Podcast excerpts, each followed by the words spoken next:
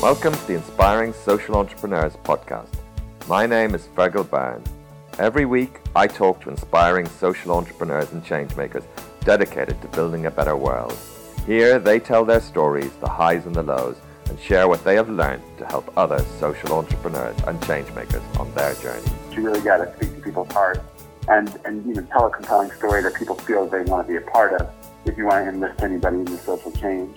Because we thought about our audiences and who they were and what kind of thing we could do that would make them feel empowered instead of feeling guilty, we got into all kinds of new audience segments, and that led to several of these new brands making commitments to change because it was a it was more, much more respectful and um, connected kind of campaign.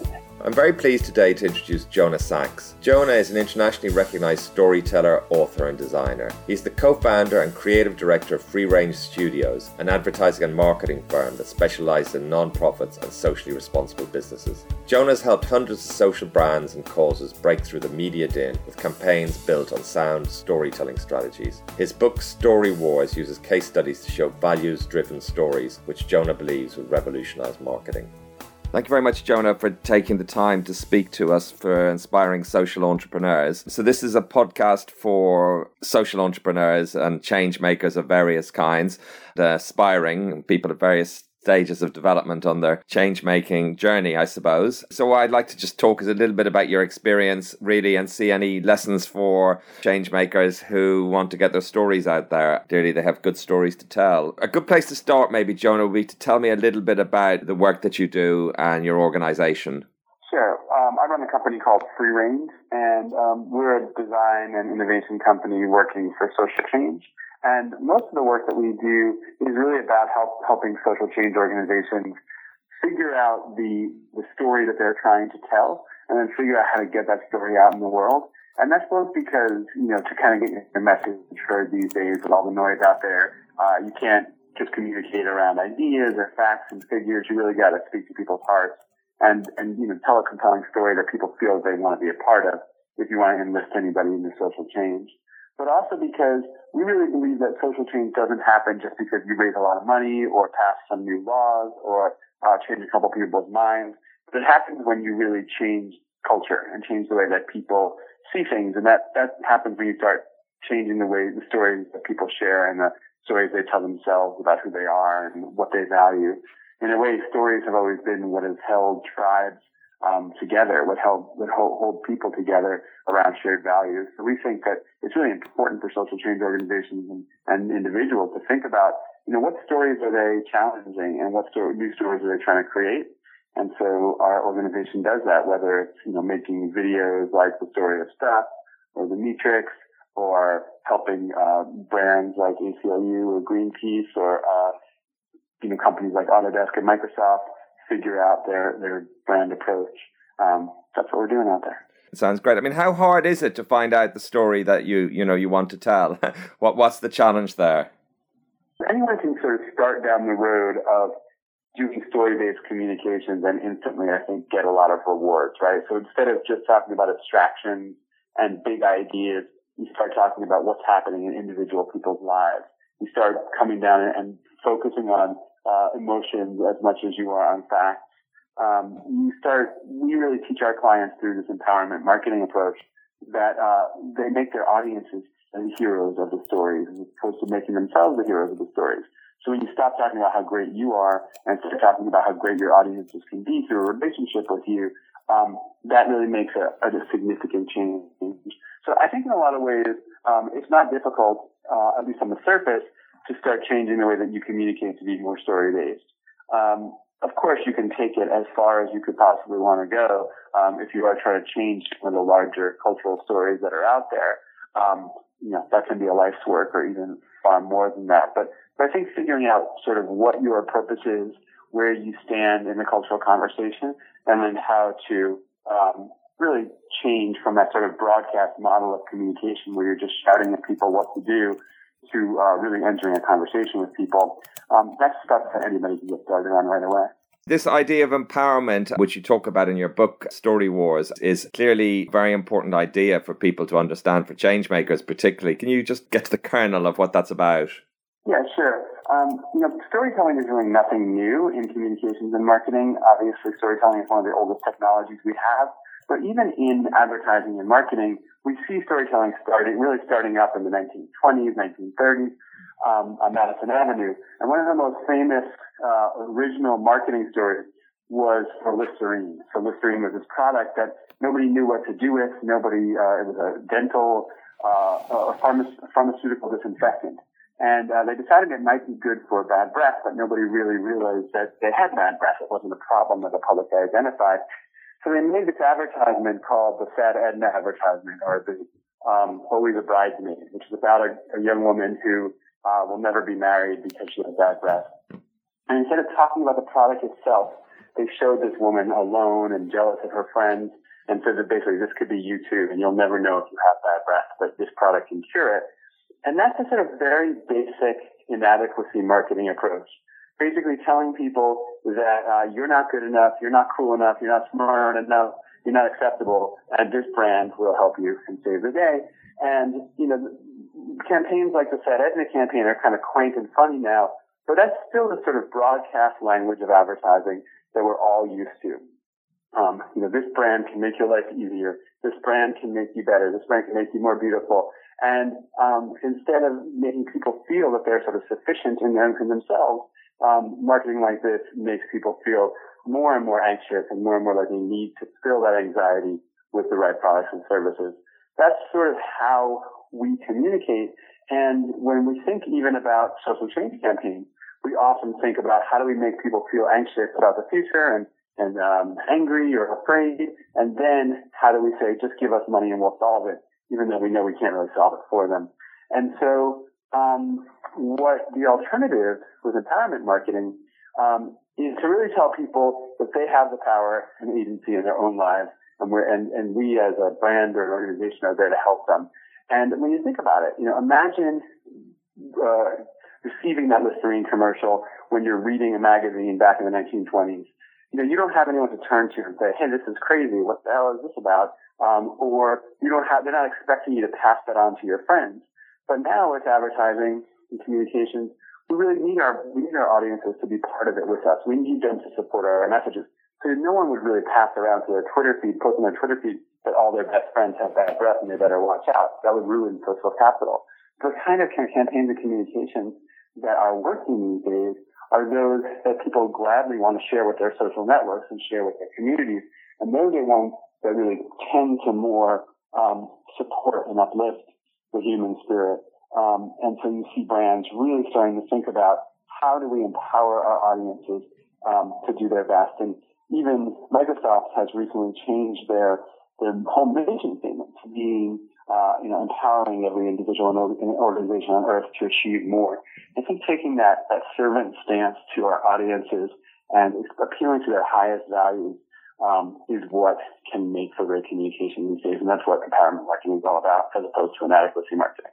Wow, it's very, uh, very interesting insight, really, and I can see very clearly what you mean, particularly, I, I guess, with the kind of conventional products and so forth. I mean, it's interesting what you say about social change organizations as well, and that idea that, you know, problem's terrible and, you know, we need your help and things like that. I mean, how deeply embedded is that kind of thinking, would you say, in charities, social change organizations, social entrepreneurship? Um, I think it's, it's pretty deeply embedded, right? It's not just in the um, in the communication, but it's often very much in the um, in the model itself. Because people go out and they, they do something amazing to change the world, and then they want to continue to do that. You know, a small group of people take a great action, and they want to continue doing it. And to do that, they need to raise money. And the simplest model really is to create a, a professional organization around around the idea that goes out and asks as many people as possible for money so you can keep doing what you're doing. And, um, you know, that puts the audiences, the millions of people that you're interacting with, um, in a position of having really no role in your organization except to donate. Um, and there's nothing wrong with that because sometimes social change is made by a few experts uh, who just need the support of the public. But it's such a dominant sort of charity model that um, immediately when you do that, it's like the, the people on the ground, the social change makers are the heroes, and the only way to engage with them is to, to donate.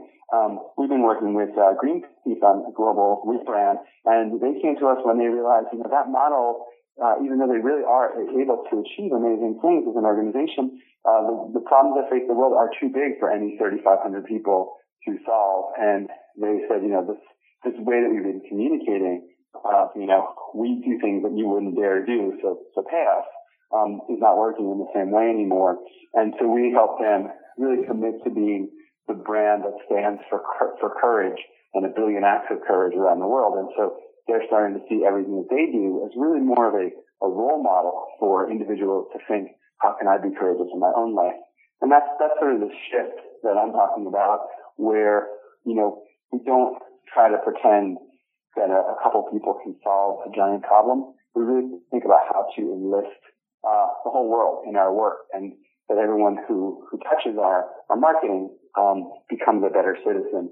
And, uh, you know, one more thing I'll say about that is that we get about 3,500 commercial messages every single day. And if every one of those messages, including the social change messages we get, tell us that we suck and the world sucks, you know, we're gonna, we're gonna believe that and feel that.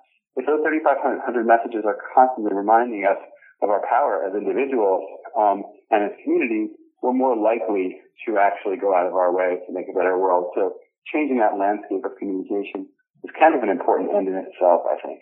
That's fascinating. It's very, very interesting what you said, and in the example of Greenpeace. And I think I read somewhere, is it Cialdini or some of the, you know, people looking at persuasion or communication, that by getting people, for example, to put a, a sticker in their window or something in their drive or something to make a small step to support a, an organization is a great way of building a relationship, just a small thing like that, because people then see themselves as supporters of that organization and become more involved.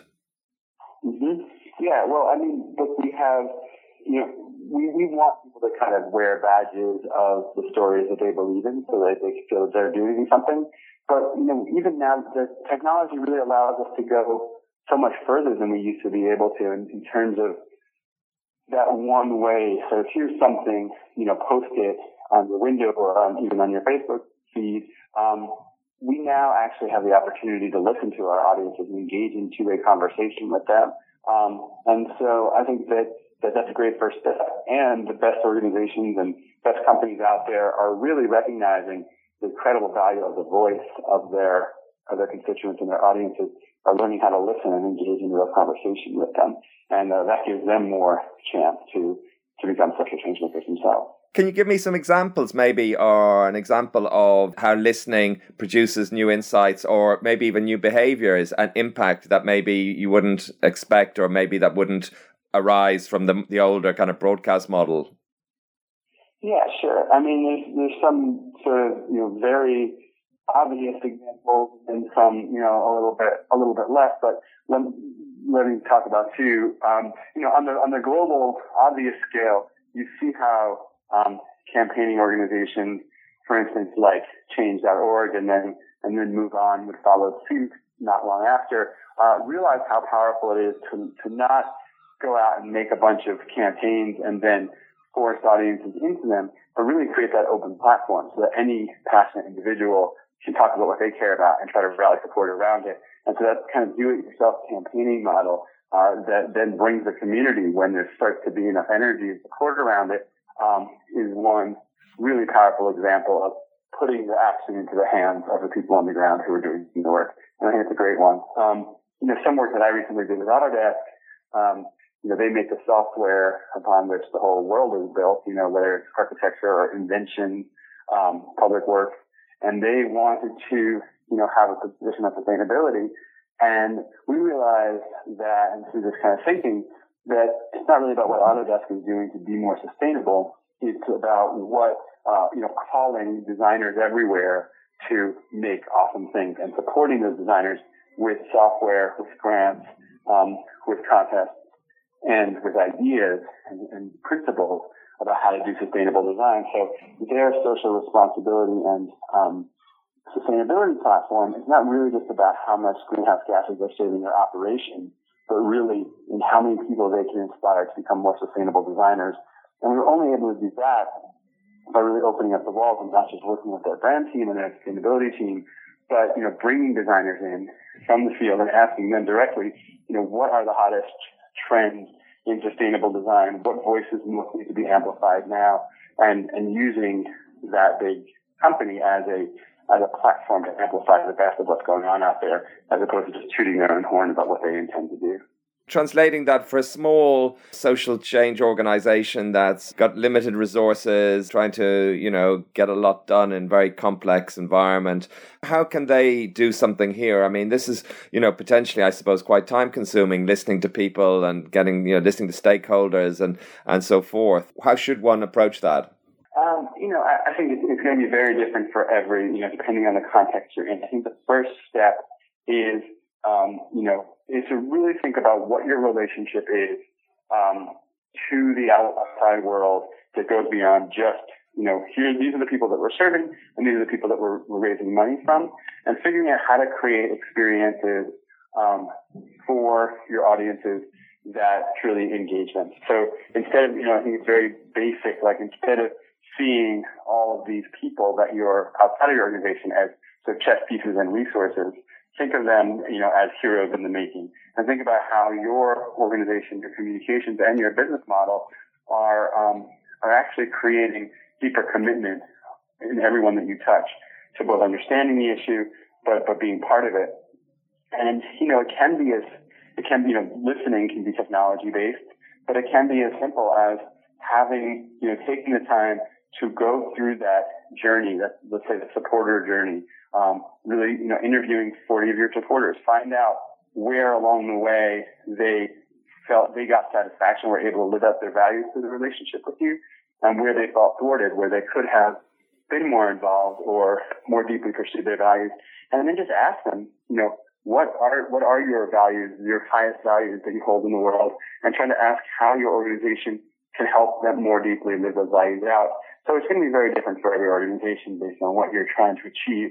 Um, but if you want to manage your brand or your organization like a story, recognize that uh, you know at the heart of every story are core values, and these are values um, we use the sort of idea of Maslow's hierarchy. We think about the the values that people most to make us human. You know, so what, what values do you stand for? Like creativity, community, justice. And then, you know, if you want to manage your, your brand like a story, you, you build out from those values to say, well, every great story has a moral to it. So what is the moral of our story? What is that kind of core human truth that we stand for in the world and we think our audiences will stand for too? And, um, you know, those two steps, I think, really help us get out of our own sort of four walls and into kind of more empathetic experience with our audiences. And just remember, you know, we didn't, we, we didn't grow our giant consumer economy just by talking about how great the next pair of shoes or the next hamburger is. We, we grew that giant consumer society by intervening on the level of values so that people express themselves and live their lives by the things that they consume, the brands that they use. Those marketers of the past era really figured out and invested in um, helping people form identities around the products that they buy. And I think that social change organizations need to make the same investment, or else we'll always be playing on the sidelines. You do often see uh, people talking about some of the challenges that charities face in terms of, you know, I guess being donor centered or being aware of, you know, there could be a challenge or a criticism that some aren't doing enough to be donor centric and really make them feel, you know, a central part of what's happening. I think you're talking about something deeper as well there, aren't you? Yeah, yeah. I mean, you can even just, it just occurred to me that you can even think about, you know, your typical, let's say you sit down to, to, to do a typical website, uh, for, for a charity you know, the, the basic navigation is probably going to be, you know, um, you know, who we are, what we do, what we've accomplished, how you can help. And, you know, you think about that and how, how sort of egocentric an approach is that, um, where sort of the, the brand becomes the organization becomes the center of the world. And the last thing is, you know, so help us do it. And, you know, what, what if you really just in that exercise, next time you know, you think about you're creating a new website and you think about how do we flip that? So it's 90% about the person visiting the website and the people that we're helping and only 10% about, um, about us and what we've accomplished. And, you know, it can get uncomfortable, um, because then we feel like, wow, are we really, you know, are we touting our accomplishments enough? But I think if you can, if you flip that, uh, that's how you start getting evangelists and not just sort of reluctant supporters to your work. Right. And you go beyond that fire. I can see how you could, uh, they talk about this a lot. I mean, it's the idea of talking about what's happening on the ground and talking about the, the challenges and the great work that's being done in terms of focusing on the person who might be going to support or work with the you know, social change organization. How do you do that? I guess that's less evident in terms of how you design something that would be around them. Here's another kind of quick example of something that we did not that long ago. Um, we were working with the Rainforest Action Network, and they wanted to do a campaign, uh, you know, a typical sort of brand busting campaign about the critical issue of, of unsustainable palm oil. Now, you know, palm oil is a big problem. It goes into a lot of products, and um, we really, as consumers, can't just like boycott all those products because it's not, it's in everything pretty much. It's in tons of processed food. Um, but we can try to get brands to make commitments to be more sustainable. And if they don't, if they don't use sustainable palm oil, we're going to see the destruction of the Indonesian rainforest, the extinction of orangutans and all that. So, um, they knew they needed to do a campaign and they knew they needed to appeal to the kind of, uh, customers that these brands would really want to be listening to. And so that is, um, not your typical forest activist so instead of going out and creating a campaign and specifically the video that we made um, about all the horrible things that are happening and how you need to stop buying these products, which would have really kind of gotten people to tune out um, the people they were looking for, you know, the, the more middle of the road moms who are buying, you know, processed peanut butter and other products. We actually just changed the entire tone of that campaign. Um, and we created a, a campaign that was really about love and about love for your children about love for the world. And we, we made, did this kind of interesting stunt where a young girl who's deaf gets a chance to sign to have a Skype conversation with an orangutan, with her mom with her, and Skypes with an orangutan and has this like wonderful, it's all kind of fake because orangutans can't really Skype this way, but um, has this wonderful cute, cute conversation with, with the orangutan and then the orangutan informs her that, you know, the food that she's eating could be destroying her home and then the mom and the daughter go to the supermarket and they demand change. And, you know, that, that video was viewed more than a million and a half times, um, where if we had just shown the dying orangutans and, and cut down forests, um, we would have, you know, just turned people off and not gotten that new level of person excited. But this is really an example of showing, hey, you have the power to speak out. And we're going to help, we're going to speak in your language, the language of love, not our language, the language of, you know, anger and fighting back. And, um, you know, that was able to, because we thought about our audiences and who they were and what kind of thing we could do that would make them feel empowered instead of feeling guilty.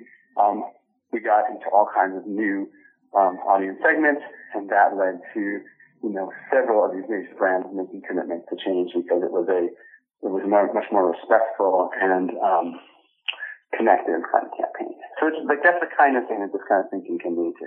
Very exciting. And it sounds like these ideas are becoming more prevalent, that more organizations are, are realizing the potential of this today. Yeah, I mean, it's a, it's a fascinating time to be in this space because everybody realizes that the old way is broken. You know, we, we've all been raised uh, as communicators and as, as uh, organizers in the more or less the broadcast uh, era. I guess now now some people are coming of age who have always had the internet, but for the most part, people who are sort of setting strategy still are copying a lot of the old ways of doing things, and the context has completely changed. And so there's a lot of um, desire and hope out there that things can be done differently, and I think that this kind of approach is filling that gap. Um, know, some some people are obviously there, there are many models of doing this, but I think some of the basic transformations that I'm talking about are kind of inevitable for uh, we'll, we'll, see continuing to grow over the next few years. Even since I wrote the book in 2012, um, you know, I think that this is when I was writing the book, I was having to kind of really dig deep to find the examples, and now they seem to be kind of more falling off the trees. And not to say that the book is responsible for for all those things happening, but I think that I, I was I saw what was coming uh, before it before it was fully here, and, and it just kind of fits if you just look at the at the uh, the trends of where we're going in, in society.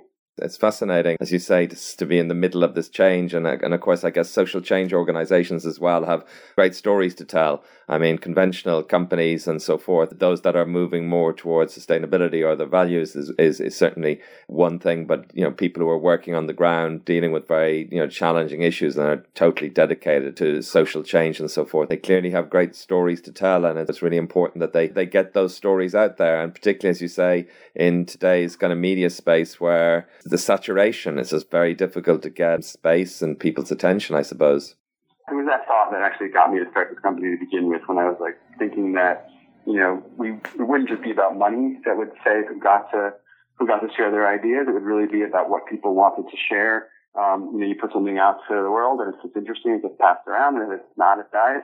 And I thought, you know, this is 1999, and I thought, you know, people are going to be more likely to pass around a message that really connects to their deepest values than to pass around a message about a new deodorant that came out. And we're so used to thinking, you know, that the, the deodorant companies or the hamburger companies or the sneaker companies have this enormous advantage over social change organizations because they have the money.